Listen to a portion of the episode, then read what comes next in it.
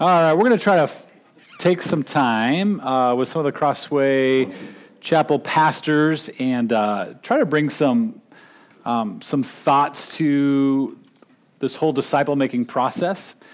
Um, I think acknowledgement right off the bat that I think a lot of what Dave is talking about are things that that we all continue as churches to wrestle with. Um, what does that actually look like? Um, I think most of you know everybody that's up here. So you have Dan Hardy, with Windsor Community here, Jason, who's with Mountain View in Fort Collins, uh, Mark Hotellings with High Plains Harvest out in Ault, and then Aaron um, Santini at the Crossing. You got your followers this weekend, Aaron. That's good. Um, yeah. Um, so I just kind of want to start out as I'm sure you guys are like myself, processing a lot of what's, what's being shared there, and I wish we could come and say, "Oh, this is everything that Dave's talking about is exactly what we're doing at Mountain View, and this is how we're, we're doing it. I just can't say that. Um, I think it's really good fodder for our hearts to be able to think through and, and how do we how do we really make disciples who make disciples who make disciples? I know it's a passion of all of ours. I know it's something that we are um, we talk about a lot. Um, it's on all of our websites. Um, but let me start out like let's just be honest at the beginning of this, um, and I'm kind of going off script here for this. Um, but how would you all like respond to the difficulties that you sense as churches trying to be disciple making churches that aren't just having us as pastors disciple people?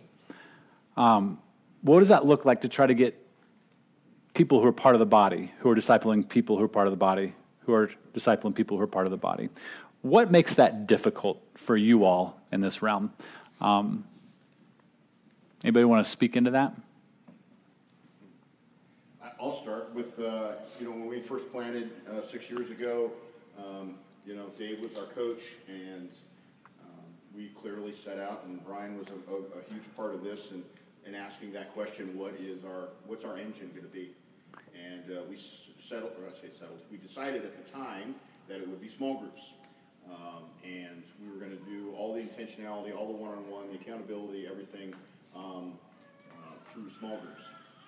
And I think in large part it was pretty darn successful. We reached a lot of people, a lot of. Um, we were so Stephanie and I were so grateful about year four, four and a half when God sent a bunch of mature Christians to be a part of the church because um, we had just reached so many. Uh, we were we were bringing up so many new Christians that um, we were just pushing burnout. But uh, anyway, I think we're, to be honest, I think we're at a season now where our, our that engine has kind of started to sputter, um, and starting to really look. Okay, do we rejuvenate that engine? Not that we're ever going to get rid of small groups, but because um, of that that fellowship and that community aspect. But um, you know, but is that really is that our for the next five years? Is that going to be our engine, or do we do we look at something different? So, I, I honestly been struggling the last year or so about the lack of disciple making that's been going on in yeah. the church. Yeah. Anybody just want to give a voice to what makes that that process of a disciple making disciples and making disciples like how why it's difficult you feel like sometimes to get to that third and fourth and fifth generation? Well, I think they hit it right on the head. It's it's all about having a plan. If you don't have a plan, hmm. um, and so I think it starts from uh, a theological information, we know that um, God informs us through His Word, and then that Word then produces action. And so I think it, it, it all flows with, if you look at the past hundred years, roughly, of, of the church's philosophy, it's been let's get everyone in a big group. Let's do big, you know, big group stuff. One guy preaches, and then that's how disciples are made.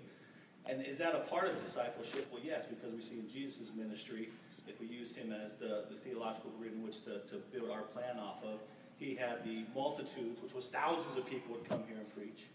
And then he had the large crowds, which would be like our Sunday morning gatherings, um, in which a, a, pastor will get up and he'll preach and, and, and direct ministry on a Sunday morning. Be the pastor, you know, the people singing, the people teaching children in children's church. So you might have, depending on your size, you know, for us is about 30 to 40 people doing some direct ministry, but the rest are, are not participating they're receiving it. And you see Jesus had his 12, which gets into our small groups or our life groups.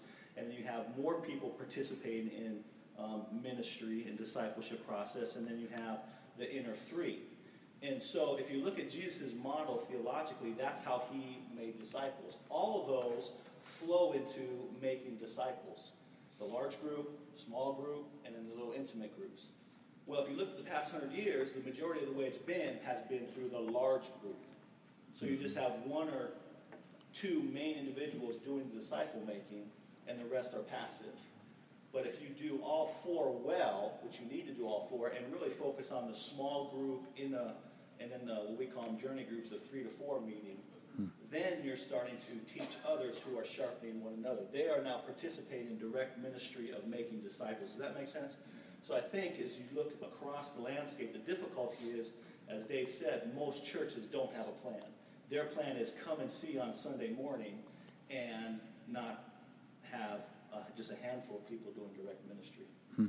And then what that does is, is again what they said, you, you send all your people, oh, you want to be a disciple, you send all your people to that individual. I think also the thing that he that said that is real well is you have to understand what the definition of a disciple is. And he hit it right on the head. How we say it at the crossing is if you ask most people, um, and please cut me off if I have to. I'm like Dave, I love this, so I can talk about this stuff. Um, most people say disciples, oh, it's a learner. Well, that's half of it, which Dave pointed out. If you look at Mark chapter 3 or Matthew 4 or Mark 2, it's, it's yes, you're a learner, your vertical relationship, but then it also informs your horizontal. In Mark chapter 3, it says, He appointed uh, the disciples so that they might be with Jesus. That's the following Jesus. And He sent them out, the, then mission hmm. to be sent out. So a true disciple, the way we define it, as Dave decided, defined it a little bit, is you're with Jesus, you're learning from Jesus vertically, but then you're sent out to those that do not know Jesus to be on mission. So mm-hmm. it's a twofold. Um, and then on, I'll just end up with this is in, in, Luke chapter 10, verse 2, Dave coached me seven years ago, and that verse is in, on my phone every day at, at 10 a.m. And, and the guys that are around know that we've been talking about that. What says, you know, pray for the laborers. Most people, discipleship is hard. It's hard yeah. work. And most people don't want to be laborers, they want to be supervisors. Yeah. And so, um, but Jesus isn't looking for supervisors, he's looking for laborers. Those are going to roll up their sleeves, do a bit of ministry of evangelism, discipleship. Yeah. Yeah, I like to kind of put my hands on a shovel and just kind of sit there. a lot more comfortable. Jason or Dan, is there any thoughts? Mark reminded me, Dave uses cross, the three C's. We use love, live, legacy at the crossing. Same thing. Mark Sounds good. Dan or Jason, any thoughts you guys have? Is I mean, what's uh, Windsor's what 12, 13, 14 years old now? The way I look at it, we relaunched this. November of 2010. That's how old we are. Yeah, even though we, you guys gave birth to us in 2001. Hmm. Uh, we, uh, yeah, we, we uh, so yeah. So I don't, we don't, uh, we don't do things uh, great. As Aaron says, we don't, we don't make chicken right necessarily here at Windsor Community Church.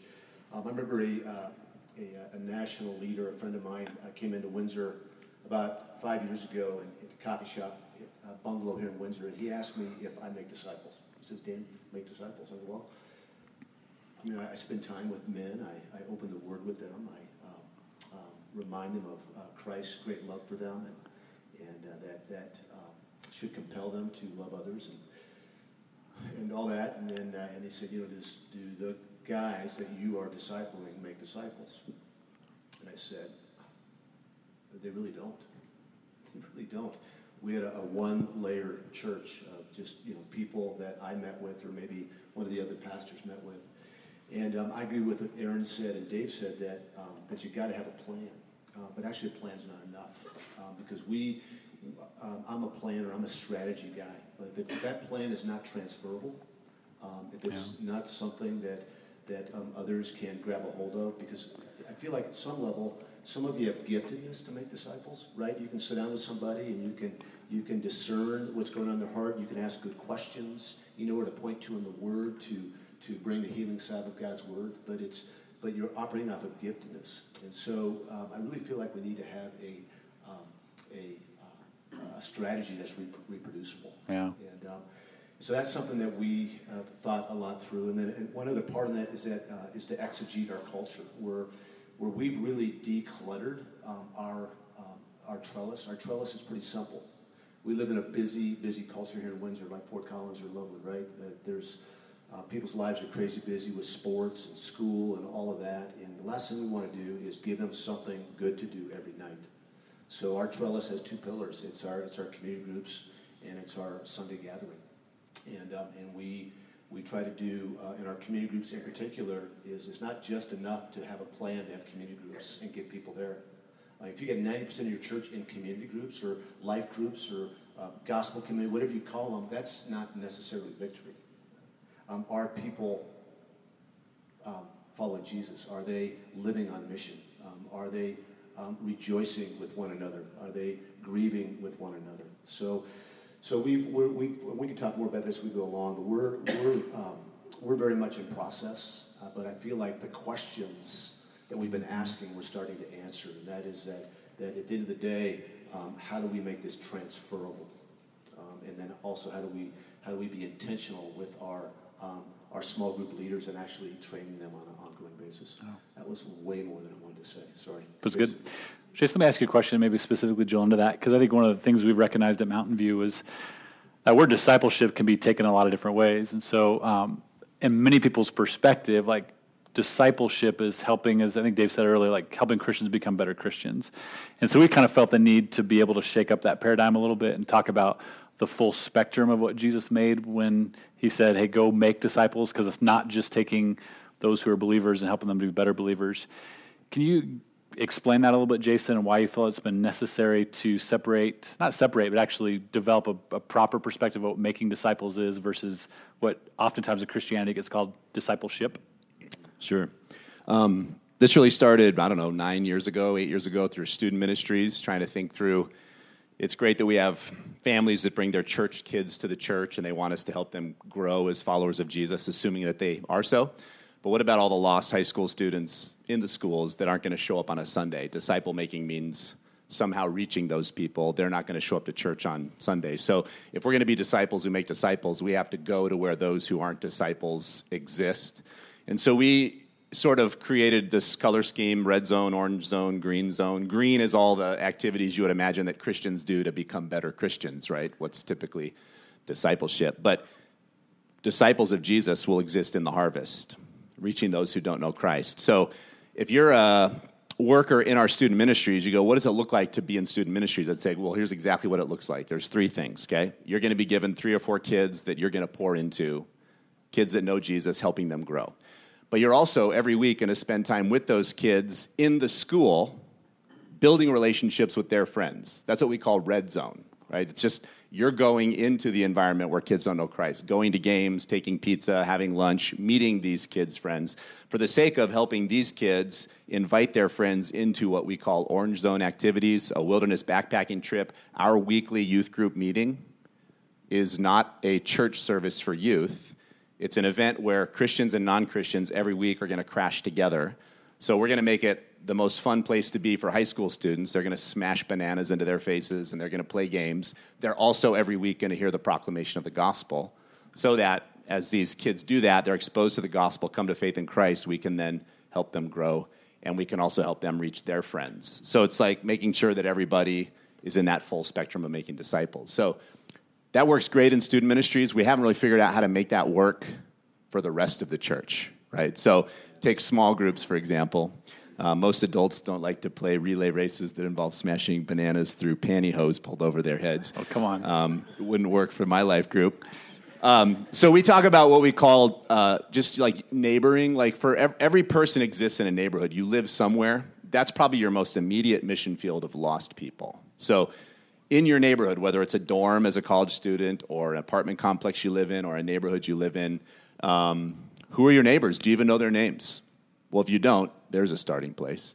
And now that you know those neighbors, how are you intentionally building relationship with those people for the sake of just being who you are in Christ alongside them and in their world, serving neighbors? So for us, the way it's looked like in our neighborhood has primarily been through Sarah's investment in moms with little kids. Uh, so in the summertime, for five years, every Tuesday, she'd open up our backyard and invite any mom in the neighborhood that had little kids for just come and play, come and hang out. Uh, there was no agenda but just to bring people together. But through doing that week after week, and then over the years, we'd build relationships through those moms with the families. um, we ended up connecting with a lot of people that weren't currently church but had church backgrounds, and now that they had kids, were interested in that whole thing. Oh, you're a pastor, or you're a uh, people would come into our body who I think probably didn't know Jesus, but who had church backgrounds similar to me. Um, but through those connections, there was one couple in our neighborhood in particular, uh, Ryan and Sarah. They they're living together, unmarried, um, had their first child together, and their world gets flipped upside down. And they used to walk past our house and just see that it's chaos. We have four kids. We, but I guess now that they have a kid, they're like, hey, maybe those people that have four kids can help, you know. So she sees Sarah in the front yard one day, wheels her stroller over, and just starts pouring her heart out to Sarah. And just by loving on this couple over the course of about a three month period of time, through inviting them to church, through just spending time with them, through in connecting them with other relationships that we have in the body of Christ, both of these people came to faith in Christ. Um, and we were able to see them plug into the body and get baptized just because of our relationship there and because we're challenged to think that way. I wish I had a current story you know, like, oh, this just happened last month. You know, this was six years ago. Um, but we try, we try, we try to connect. That's just a mission field for us. And we want, as a church, create a culture that, like, when we're not just being in community, but we're in community and we're on mission together. So, one of the ways we try to do this in our small groups is to start with mission to define community, right? Like, I think you said that yesterday. Like, if you start with mission, you'll always end up with community right? I went to the Czech Republic with, with my family and five people I didn't know from Adam last year, and we fell in love with each other because we went on mission together. But if you start with community, you won't always end up with mission. You'll always just stay together in community. So we currently have one small group that is geographic.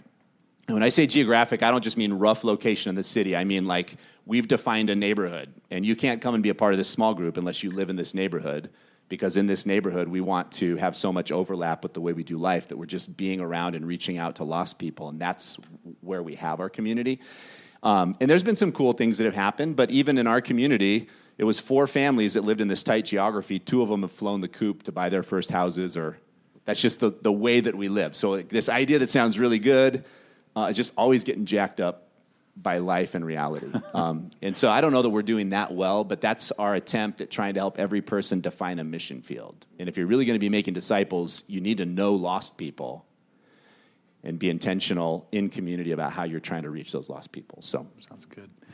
Mark, let me ask you a question as for the high plains of Colorado, and I think we got to be so careful and like stereotyping what that looks like. Um, you know, call it like rural churches. I mean, it's so much more than whatever that comes to mind. You are you're serving a huge geographic region filled a lot of people with a lot of different backgrounds. I mean, you do have people from agriculture that are just really hardworking, long hours. You got people that are traveling into Fort Collins. You got people that are living out there because they want to be out there, not in the city. And so, as we think about making disciples, and maybe focusing on on the how are you practically equipping your body to to start that disciple making making process back in the harvest. What does that look like for High Plains to try to encourage and push um, the people in the High Plains of Colorado towards being on mission um, with their lost friends and neighbors and coworkers? Yeah, there's a new term, um, and I don't think it was. I don't know, Dave. Maybe you can. Wherever Dave went. Um, you've heard the term non non metro. Instead of saying rural church plant, saying non metro. I don't know. I don't, I don't know if it came from the church planning movement or it came out of the Census Bureau or the USDA or somebody, but that's metrosexual.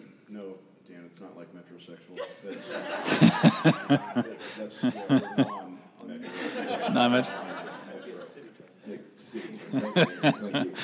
Um, but I think that's a term that probably better represents, at least for now, High Plains Harvest, um, because we do basically have four towns, cities, whatever you want to call them, depending on population. Um, but you know, we have just as many people living outside of city limits as we do uh, living inside of city limits. Um, you're right. We have people, um, everything from living in a condemned uh, 1960s, uh, you know, RV trailer um, to people who live in 1.2 million dollar, you know, homes in Severance, you know, and everything in between. Um, you know, going back to so our small groups typically have been geographic with some overlap. Um, we've tried, and I think one of the reasons why the engine has sputtered here lately is because we have people cross leaving their town or their area to go to the small group that, you know, oh, it's the pastor's small group, so I'm gonna, you know, I'm gonna drive 20 minutes to go that way. Um, and they're not in their community, in their neighborhood, um, reaching their neighbors. We pray for their neighbors. They, we, you know, bring, they bring up prayer requests and we talk about their neighbors and things like that. But um, I'm starting to see more and more that that value of not defining necessarily boundaries, but really casting that the the vision that your mission field is when you walk out your front door. Um, even at our church, we for uh, almost a year or so here, we've had a sign. We have only two doors in our church, front door and back door, and there's a sign on each door that says, "You are now entering the mission field." And just trying to drive that that as soon as you step out of these four walls of this church, you are stepping on to the mission field. And to be honest, in our culture out here or out there, I should say, um, a lot of people don't. They just want to go to. They just want to be churchgoers, you know. Mm-hmm. And there's we've had a bit of a revolving door at the church because folks don't want to become part of a missional community, and uh, maybe they steer away from the small group because you know there is actual outreach going on and care and, and service and you know and things like that. So um, yeah, it's a you know as Tom Harkus said uh, several years ago, we're a prototype church. Uh, those are his words. You know, we're we're learning as we go, and the only thing we can do is rely on on on Christ, His mission, and what does that look like tomorrow? Mm-hmm. Um, and just but going back to, I think, to be honest, I think at times we've had great plan, and there's other times where our plans have been pretty, pretty thin or absent, and I think that's hurt us. Yeah. yeah. Thanks, Mark. I think proximity for all of us is a big deal to figure out because of busy lives, and it just seems like there's like this model of you know you just you passing all these different connections that you have in your life as you drive across a town or drive across the country, and you know very often those those those paths don't cross, and we just tend running around. So trying to figure out proximity and you know, Aaron, one the things I've appreciated about you over the years and about the crossing is this is continual pushing in philosophy of we got to make disciples, we got to make disciples, and you've just done a really good job of keeping that in the forefront. How have you helped encourage people in the crossing to engage, whether proximity, whether it be a sphere of influence, um, where people are kind of thinking through like how do I who do I reach out to, and how have you helped people to kind of embrace where God has them? Are there things that you've done to help people see, like, all right, here, here's a here's a great opportunity in front of you, here's a great mission field in front of you? Um, I think what, what our body does, and in particular, you know, throughout the years, we're seven years old. We had a good core group. We all rallied around a mission. I'll be talking about this in, the, in our breakout session, but we all rallied around the mission was to love God and make disciples from day one and that was it. I mean, we were nine of us in our living room. Well, when we started, seven of them were my own family, so we had to get after it, right? And so um, it was like make disciples or die, you know. And and so from the very beginning, it was a very simple and clear vision was to go out and, and make disciples. And um, people caught on to that. And one thing I would I encourage our, our people all the time, and our leadership does, is that when you know I, will tell the I'll tell our people that they have more influence over the kingdom of God than I do, because you can bring a coworker on a Sunday and hear me teach for 40 minutes. But when you take the gospel, and we use a phrase, you take the gospel where you live, work, and play, and we want our people to see it through that, those grids. And you understand that your identity is a disciple, it's not what you do. So, in other words, you, you don't make disciples and then you become a disciple maker. You're a disciple who makes disciples. The question is, are you a good disciple or a bad disciple? And so once we start to, I think, encourage people to say, hey, wherever you go, wherever you live, work, and play, and we can define those, but you're on mission. Those people, you're going to have more influence on those people than mm-hmm. I will because you're with them five days a week for 40 hours or whatever the yeah. work schedule is. And so, um, but then you maybe have that initial um, interaction with a coworker because maybe your gifting is like a gatherer. And then you bring them into or introduce them to, we have several different, we call it gather scatter model. Gather matter uh, model is our kind of official event, Sunday life groups. Then we have scatter models where we go out and, you know, we play poker with guys, we go on the ice hockey rink, we, you know, the ladies do what ladies do. And in the everyday life, right? right? Just everyday life. You live life and you take the gospel there. So one story would be um, uh, this young lady works at a bank and uh, this, this lady came up with her uh, child. She was a young lady, about 25, with a kid, and she tried to cash a check. Well, Leslie knew that this girl didn't know left from right, and she didn't have the proper identification or anything. So she just said, hey, is everything okay? And just had an initial conversation because she stepped out beyond being a teller. Say, I'm a disciple. This girl's hurting. I need to extend mm-hmm. Christ to her. And through that, we found out the night before, you know, she's been in and out of hotels, tried to kill herself. The little guy. So we, she, she called us. We took her into our home, and, and a little kid, Caden.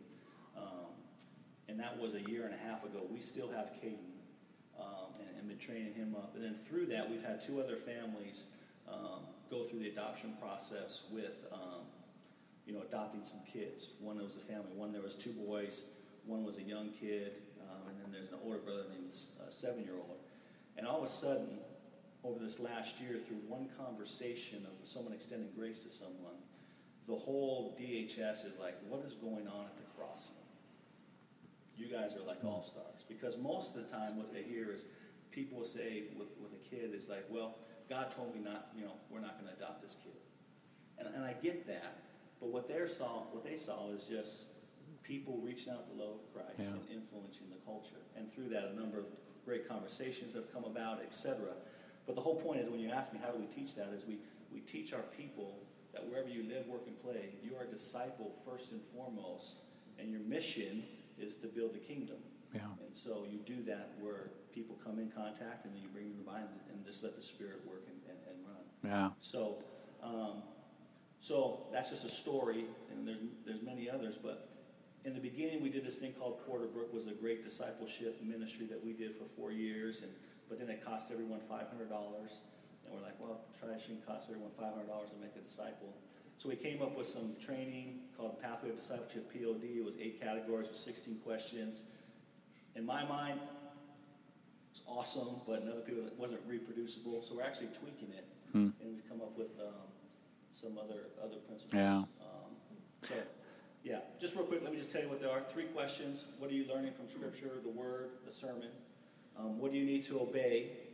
What the Lord's teaching you. Yeah. And the third thing is who do you need to share it with? Who do you need to share it with? Um, and then the fourth thing is. You said three, bro. Yeah. Well, I know. You're pulling a Dave on us. You're pulling a Dave. Review, with a review. That gotcha. that that's good. Uh, that's good. And the I will statements has also been huge, and we can talk about that at, cool. at, at another time. But when you ask people to write down something, I will. One of the things that we do is we ask a couple of questions. You know, what do you want to change? Have categories. They pick out two or three things. We focus on those categories for the next two months. Say, okay, write specific statements on how you want to change, and then we follow up. Yeah. And it's not well, maybe, or I hope to. It's I will, because it brings yeah. more of a weight and anything to it. Yeah. Yeah, it's also it's great to be able to make those statements and even take your statements about o- obedience through the, the gospel lens that if you're newer you know to this movement i mean the, the gospel lens is really important because that's what empowers obedience. Um, it's going to y'all cost us if we're going to make disciples like what aaron's saying that that means you got to roll up the sleeves and get into people's lives. It's a lot more comfortable to come to a church and smile and listen to someone then go on off in your life and, and do your own thing um, and then come back the next week. And so we're trying to press into people um, every person, every single person as part of the churches to be a disciple maker um, is challenging. And so I think we're starting to ask the questions. And, and Dave, your, your, your thoughts have been really helpful, I think, for this dialogue for all of us. I continue the dialogue, encourage the dialogue to continue. Um, the problem is giving pastors a microphone. This has gone. They're just yeah. It's, you guys like yeah. It's good. So appreciate your thoughts. Um, I can say that honestly. The um, there's no there's no methodology that any one church or that we've embraced as Crossway Chapel. You start talking about different things that different churches are doing, and so what Aaron just talked about, I think, is great. Drill into Aaron, have him send you those questions. Um, you know, at Mountain View, we try to put together some foundations packet of stuff that that has like how would you walk through a new believer um, curriculum, but it, it, it's it's there on the website, and there's um, like videos you can do stuff with. I know um, Dan at, at here at at Windsor, um, you've developed some stuff for like that small group, those three or four people together. And so some great resources there about how do you, as people are meeting together, like how are they asking the right questions and really getting into each other's lives in a gospel-centered way, um, rather than a, a, beat you over the head kind of way. Um, and so there's those resources um, that are there, and um, you know, ask these men questions throughout the course of this weekend, and and let's learn from each other. But I think we'll go ahead and stop this time for now. Um, we're going to go ahead and transition to our breakout groups and get stay up here for a moment because I'll maybe have you guys talk. If you guys want to pull out your your I keep having a hard time figuring out what to call this a booklet. If you want to say bullets in here, in the middle of it, if you open to the middle, is the breakout sessions. Um, there's a little bit of changes, so you guys all really make sure you pay attention to this because I think it's pretty important as to making sure you get to the right places. Stephen, I think there's a, a slide up there that has a morning session.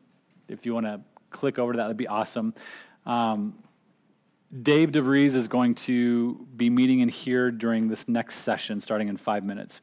And Dave's going to help you to figure out like how do you exegete your, your culture? How do you understand the environment that you're in, the city that you're in, the community that you're in, and how do you really begin to understand like how do I begin to enter into people's lives based on proximity? That'd be a good way to do it. And so, very practical um, session. I've done this with Dave before. It just really helps open up your eyes in a lot of ways to, man, God's surrounded me with all these relationships. I don't have to go looking for them. They're here. So let's take advantage of where God has us so we can start making disciples right where God has you. Um, Dave's only going to be doing a morning session. So there's two different breakout sessions. There's going to be some repeating ones and some that aren't repeated. So Dave's, if you want to go to Dave's, it's only going to be in this morning one.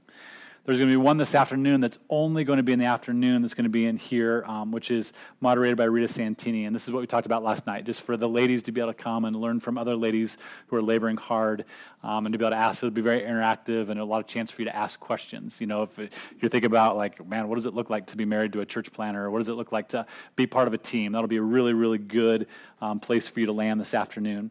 Um, Dan Hardy's going to do the purpose, priority, and pain of small group multiplication, and that's going to be up in the K through first classroom, which is upstairs. Is that correct, Dan? Anybody from Windsor Community?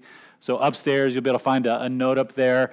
You know, one of the things that we're going to talk about this afternoon is we got to we have to prioritize if we're going to make disciples, and as people are coming and gathering together, multiplication at all levels is part of that. And so, multiplying small groups or regroups or life groups or whatever you call them is essential. But you know as well as I do, if you've been in that situation, that's hard.